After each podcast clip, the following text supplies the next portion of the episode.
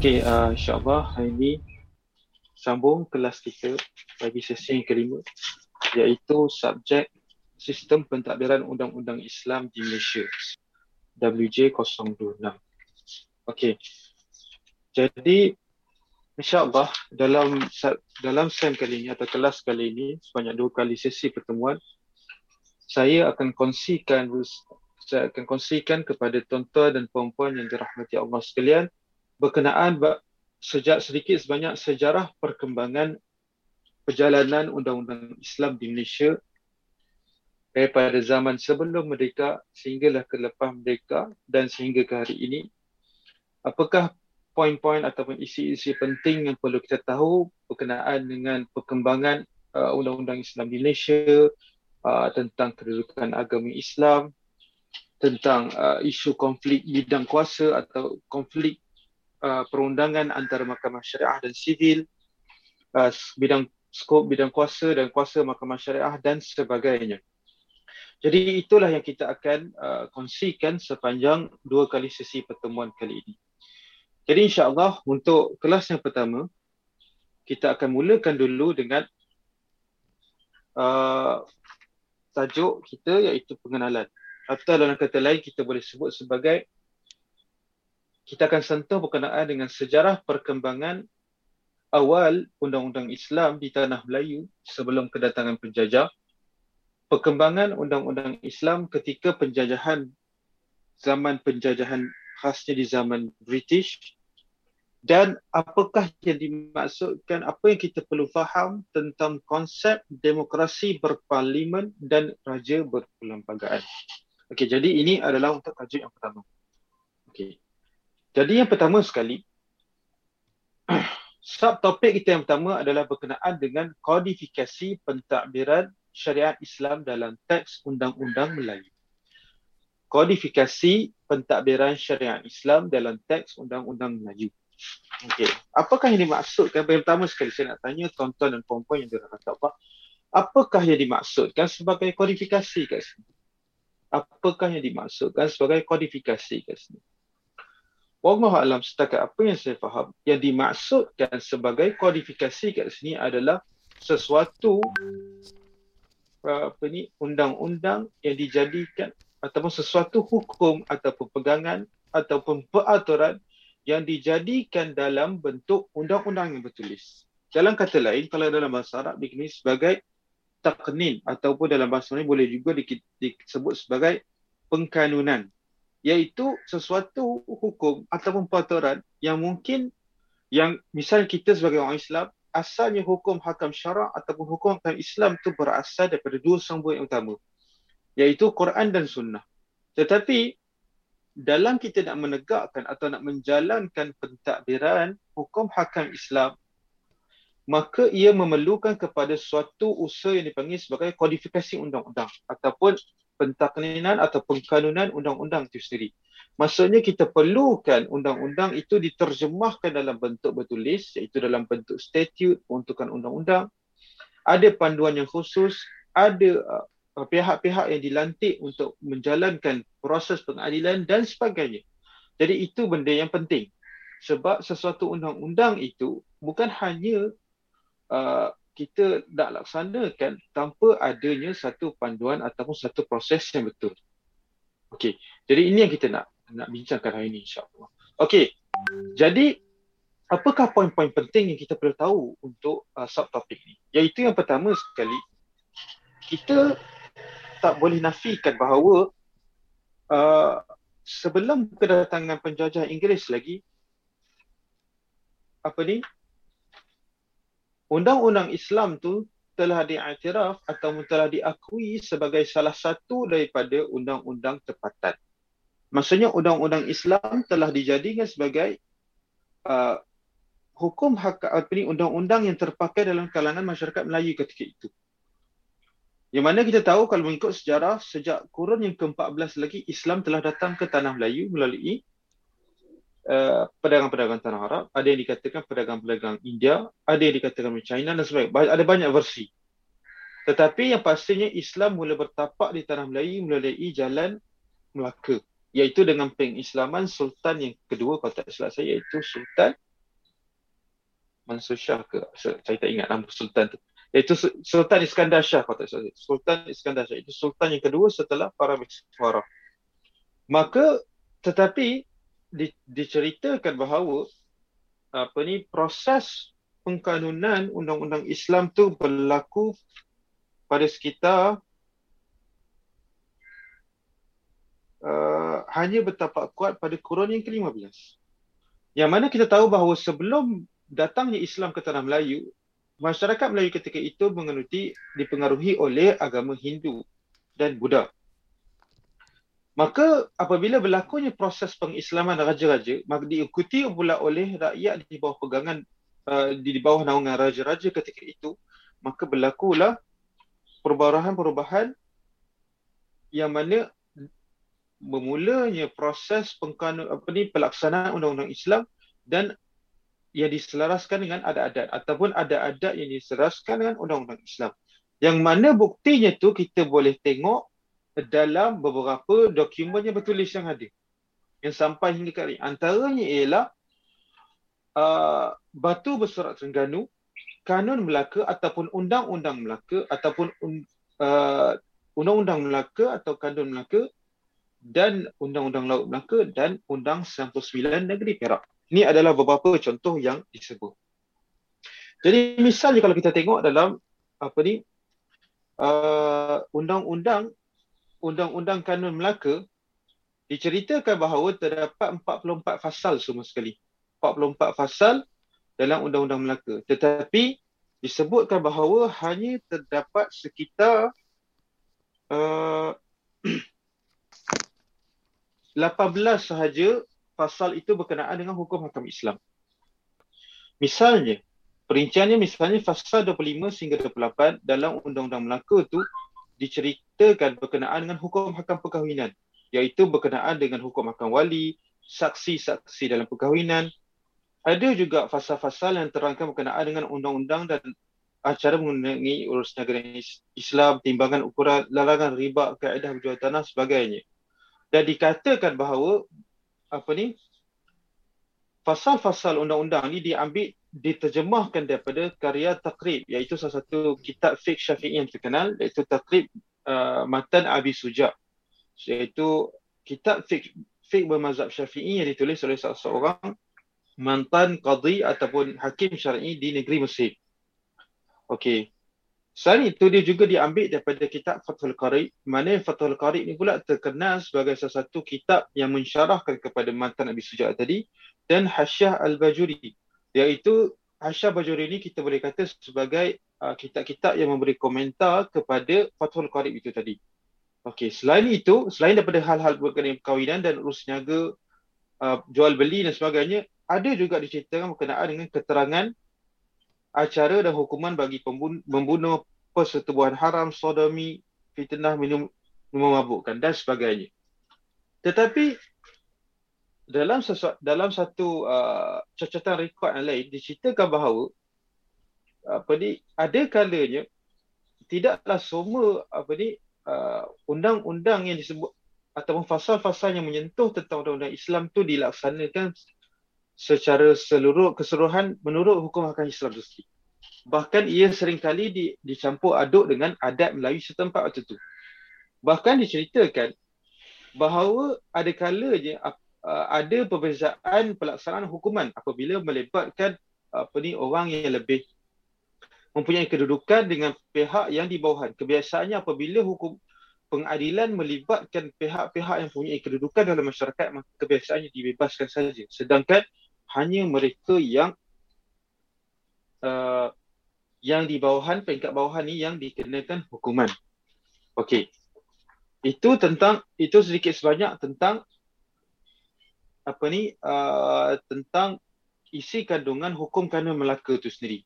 Yang mana, seperti yang sebut tadi, hanya 18 dan 24 saja yang menceritakan tentang hukum hakam Islam dan dia punya isi itu ke, diterjemahkan daripada kitab-kitab uh, fiqh syafi'i yang merupakan mazhab rasmi negara tanah Melayu sejak daripada awal kedatangan Islam.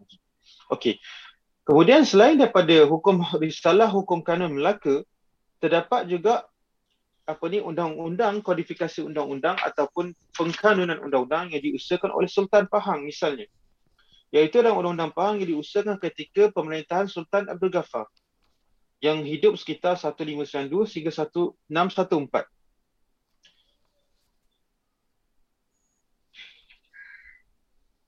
sebab itu kita tengok dalam risalah hukum kanun Pahang ini pengaruh adat Melayu itu makin kurang dan undang-undang Islam pada umumnya diikuti. Contoh je yang diberikan oleh penulis adalah berkenaan dengan hukuman kisah yang disebutkan dalam fasal 46 hingga 47 denda boleh jadi maksud denda ni ia diat iaitu denda yang diberikan ataupun pampasan yang diberikan kepada uh, mana-mana uh, kepada waris mangsa yang dibunuh iaitu pada seksyen 48 persetubuhan haram iaitu boleh jadi usaha haram ni ialah zina dan sebagainya. Dalam seksyen 49 sodomi seksyen 50 fitnah dalam seksyen 51 meminum minuman yang memabukkan pada seksyen 52 mencuri seksyen 53 merompak dan sebagainya. Murtad tidak sembahyang jihad dan sebagainya. Okey. Maksudnya undang-undang yang dibuat ketika zaman Sultan Abdul Ghaffar bukan hanya terhad kepada undang-undang undang-undang keluarga saja waktu itu. Bahkan meliputi hampir keseluruhan hukum hakam yang terdapat dalam hukum syarak itu sendiri. Ha, itu specialnya undang-undang Islam yang ada di zaman awal uh, kedatangan Islam sebelum kedatangan penjajah lagi. Selain itu juga, kita ada pula satu apa ni contoh yang lain iaitu berkenaan dengan misalnya undang-undang Johor. Undang-undang Johor ni pun sama. Dia pun apa dia dia copycat ataupun dia meniru apa yang termaktub dalam risalah kanun undang-undang Melaka waktu itu.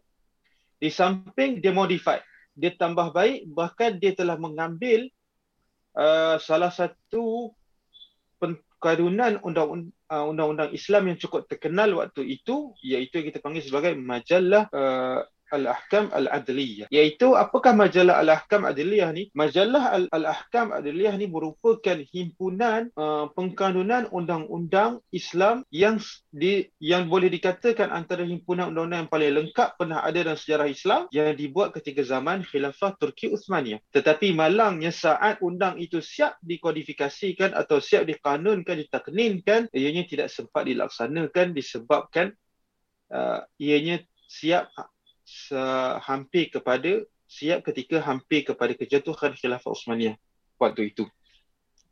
Maka majalah ahkam ni dia telah diambil dan diterjemahkan sebagai majalah ahkam Johor dan Kanun Qadri Pasha. Oh, sorry.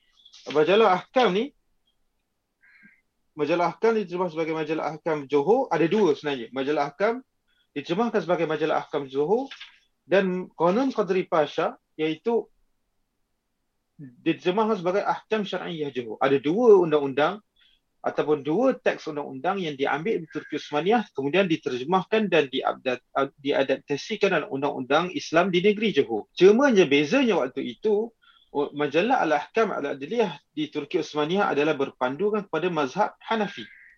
Berbanding dengan uh, tanah Melayu ketika itu kata-katanya menggunakan mazhab syafi'i sebagai pandangan mazhab, mazhab perundangan. Okey, tetapi wallahu alam apa adakah Johor dia apa ni mengadaptasikan berdasarkan mazhab sepatan atau tidak wallahu alam. Tidaklah diceritakan secara terperinci. Okey, kemudian di Terengganu pula. Contoh kes di Terengganu pula, perlembagaan tahun 1911 menunjukkan bahawa adanya undang-undang Islam dan kalau tak silap saya benda ini berlaku ketika zaman Sultan Zainal Abidin yang ketiga. Yang mana Sultan Zainal Abidin yang ketiga ni pula terkenal sebagai salah seorang sultan yang uh, yang alim, yang berkemahiran. Yang alim dalam beluk agama dan sangat mementingkan pentadbiran undang-undang Islam dalam negeri. Okey. Cuma apa yang unik pasal perlembagaan Terengganu 1911 ni adalah berkenaan dengan uh, ada satu fasal atau peruntukan undang-undang yang menerangkan tentang penubuhan mahkamah syariah itu sendiri. Ha. Yang dibuat pada tahun 1885. Okey. Okay, jadi inilah beberapa contoh iaitu hukum kanun hukum risalah kanun Melaka, undang-undang Pahang, undang-undang Johor sama undang-undang ahkam syariah Johor ataupun majalah ahkam Johor dan perlembagaan 19 1911 negeri Terengganu menunjukkan bahawa undang-undang Islam itu telah lama dipraktiskan di negeri-negeri Melayu sebelum merdeka lagi. Mahupun ketika zaman merdeka. Eh, zaman penjajahan, sorry. Okey, tetapi isu yang timbul adalah apa ni? Apabila British masuk, maka dia telah menjadikan undang-undang Islam tu sebagai undang-undang sampingan. Dia tidak mengiktiraf undang-undang Islam itu sebagai apa ni? Uh, sebagai salah satu undang yang terpakai bagi mengadili kes-kes melibatkan orang Islam. Okey. Selain daripada itu, selain daripada dokumen bertulis yang ada ni, terdapat juga beberapa kes laporan-laporan kes oleh beberapa uh, qadi ataupun beberapa uh, kita panggil beberapa kes yang diputuskan oleh hakim berbangsa Inggeris. Misalnya dalam kes Syekh Abdul Latif lawan Syekh Ilyas Baks. Yang mana disebutkan dalam teks penghakiman tu yang mana hakim dia bernama Edmund JC dalam penghakimannya berkata sebelum treaty-treaty pertama iaitu sebelum perjanjian-perjanjian pertama yang dibuat barangkali merujuk kepada perjanjian-perjanjian British dengan pemerintah Sultan-Sultan Melayu ketika itu penduduk negeri-negeri ini hampir semuanya terdiri daripada orang Melayu Islam bersama dengan pelombong dan pengusaha Cina satu-satunya undang-undang yang terpakai kepada orang Melayu ialah undang-undang Islam yang diubah sesuai oleh adat-adat. Ha. Maksudnya apa? Maksudnya sebenarnya apa ni? Sebahagian daripada hakim-hakim Inggeris ini adalah mengiktiraf bahawa Islam adalah agama bagi penduduk majoriti kita iaitu penduduk Melayu bahkan undang-undang yang terpakai adalah undang-undang Islam tetapi undang-undang Islam yang bersalut sorry yang bersalutkan atau bersadurkan dengan adat ataupun adat-adat yang diselaraskan dengan Islam Ha, itu adalah undang-undang yang terpakai ketika itu. Bahkan bukan satu kes ni saja. Dalam satu kes yang lain pula, iaitu, ini semua kes sebelum merdeka, sewaktu zaman British tu, dalam kes lain iaitu kes Ramah lawan Latun, apa ni, dalam kes Ramah lawan Latun pula, bahawa di, Hakim telah menyebut bahawa, telah mengiktiraf bahawa undang-undang Islam bukanlah undang-undang yang asing dalam tanah Melayu ketika itu sebab saya ingat saya kes lamah lawan ratu ni adalah berkenaan dengan kes uh, apa ni harta sepencarian ataupun harta pusaka lebih kurang tu. Jadi nak kata je bahawa undang-undang Islam tu dah terpakai lagi dan bukan dan hakim sebahagian hakim Inggeris mengiktiraf lagi. Jadi tidak timbullah bahawa uh, hujah ataupun dakwaan sebahagian ha-, hakim-hakim Inggeris mengatakan bahawa undang-undang Islam tidak pernah dilaksanakan di tanah Melayu ketika itu. Sedangkan bukti-bukti sejarah seperti dokumen-dokumen uh, teks undang-undang yang ada bahkan uh, pengiktirafan ataupun keputusan penghakiman sebagian hakim-hakim Inggeris menunjukkan bahawa undang-undang Islam itu telah pun dilaksanakan sebelum kedatangan Inggeris itu lagi. Okey. Jadi tetapi seperti yang saya cakap tadi, undang-undang Islam yang terpakai bukanlah undang-undang Islam secara syumul sebab nak melaksanakan sebab kadang-kadang nak melaksanakan sesuatu undang-undang Islam ni dia memerlukan sesuatu proses yang panjang. Bayangkan kalau di Turki yang mempunyai khilafah ataupun kerajaan khilafah yang besar sekalipun mengambil masa yang lama untuk menyediakan teks undang-undang saja apatah lagi negeri yang kecil seperti apa ni Melayu ini untuk uh, nak buat apa ni nak buat satu kodifikasi undang-undang yang lengkap tetapi setidak-tidaknya sejarah membuktikan bahawa undang-undang Islam itu pernah dilaksanakan di tanah Melayu dalam skop yang lebih besar berbanding undang-undang Islam yang ada pada hari ini. Okey. Kemudian kita kena tahu juga bahawa undang-undang Islam itu juga dilaksanakan berdasarkan apa ni perkenan ataupun uh, kita panggil political will lah ataupun keazaman politik ataupun kekuasaan yang ada pada sultan atau raja ketika itu. Jadi undang-undang Islam ini tidak mungkin akan dapat dilaksanakan melainkan adanya satu unsur ataupun adanya satu uh, unsur pemerintahan yang datang daripada pihak yang tertinggi. Misalnya dalam sejarah Melayu adalah raja-raja dan sultan-sultan. Maka disebabkan raja-raja dan sultan-sultan ini ketika itu apabila mereka menerima pengaruh Islam, maka mereka telah dianggap sebagai telah didoktrinkan sebagai khalifah di bumi ini iaitu sebagai pemerintah kaum muslimin. Maka salah satu syarat untuk menunjukkan mem- memanifestasikan atau membuktikan atau mencerminkan bahawa dia adalah pemimpin Islam yang berdaulat maka dia dengan melalui pelaksanaan hukum hakam Islam yang ada. Bahkan bukan itu saja sultan-sultan atau raja-raja ini tidak hanya uh, memutuskan sesuatu kes atau melaksanakan undang-undang Islam itu berdasarkan keputusan sendiri bahkan dia akan melantik ulama-ulama ataupun ulama-ulama yang akan dilantik sebagai diberikan jawatan qadhi iaitu sebagai hakim syar'i bagi mengadili uh, kes-kes yang berkaitan dengan orang Islam berdasarkan undang-undang Islam dan adat Melayu ketika itu. Uh, ini benda beberapa poin yang penting lah untuk kita tahu. Okey, jadi saya nak tunjuk satu uh, petah artikel yang ditulis oleh saya tak ingat ditulis oleh siapa tapi berkenaan dengan sejarah kewujudan mahkamah syariah ni uh, yang berlaku sama ada zaman awal perkembangan Islam. Jadi kita tengok macam mana dia punya uh, struktur mahkamah dan apakah benda-benda penting kita perlu tahu ketika itu. Okey. Uh, ini tentang zaman Rasulullah. Kita terus skip masuk ke zaman Melayu Melaka. Okey, zaman Kesultanan Melayu di Tanah Melayu. Okey, jadi kita tengok kat sini sebab terdapat sebahagian sejarawan mengatakan bahawa tak Islam itu telah datang ke Tanah Melayu pada kurun ke-8 tetapi seperti yang saya sebut tadi uh, pengamalan Islam secara kuat hanya berlaku pada kurun yang ke-15 okey dan zaman kemenangan Islam ialah ketika zaman Sultan Mansur Shah iaitu memerintah dari tahun 1459 hingga ke 1477 okey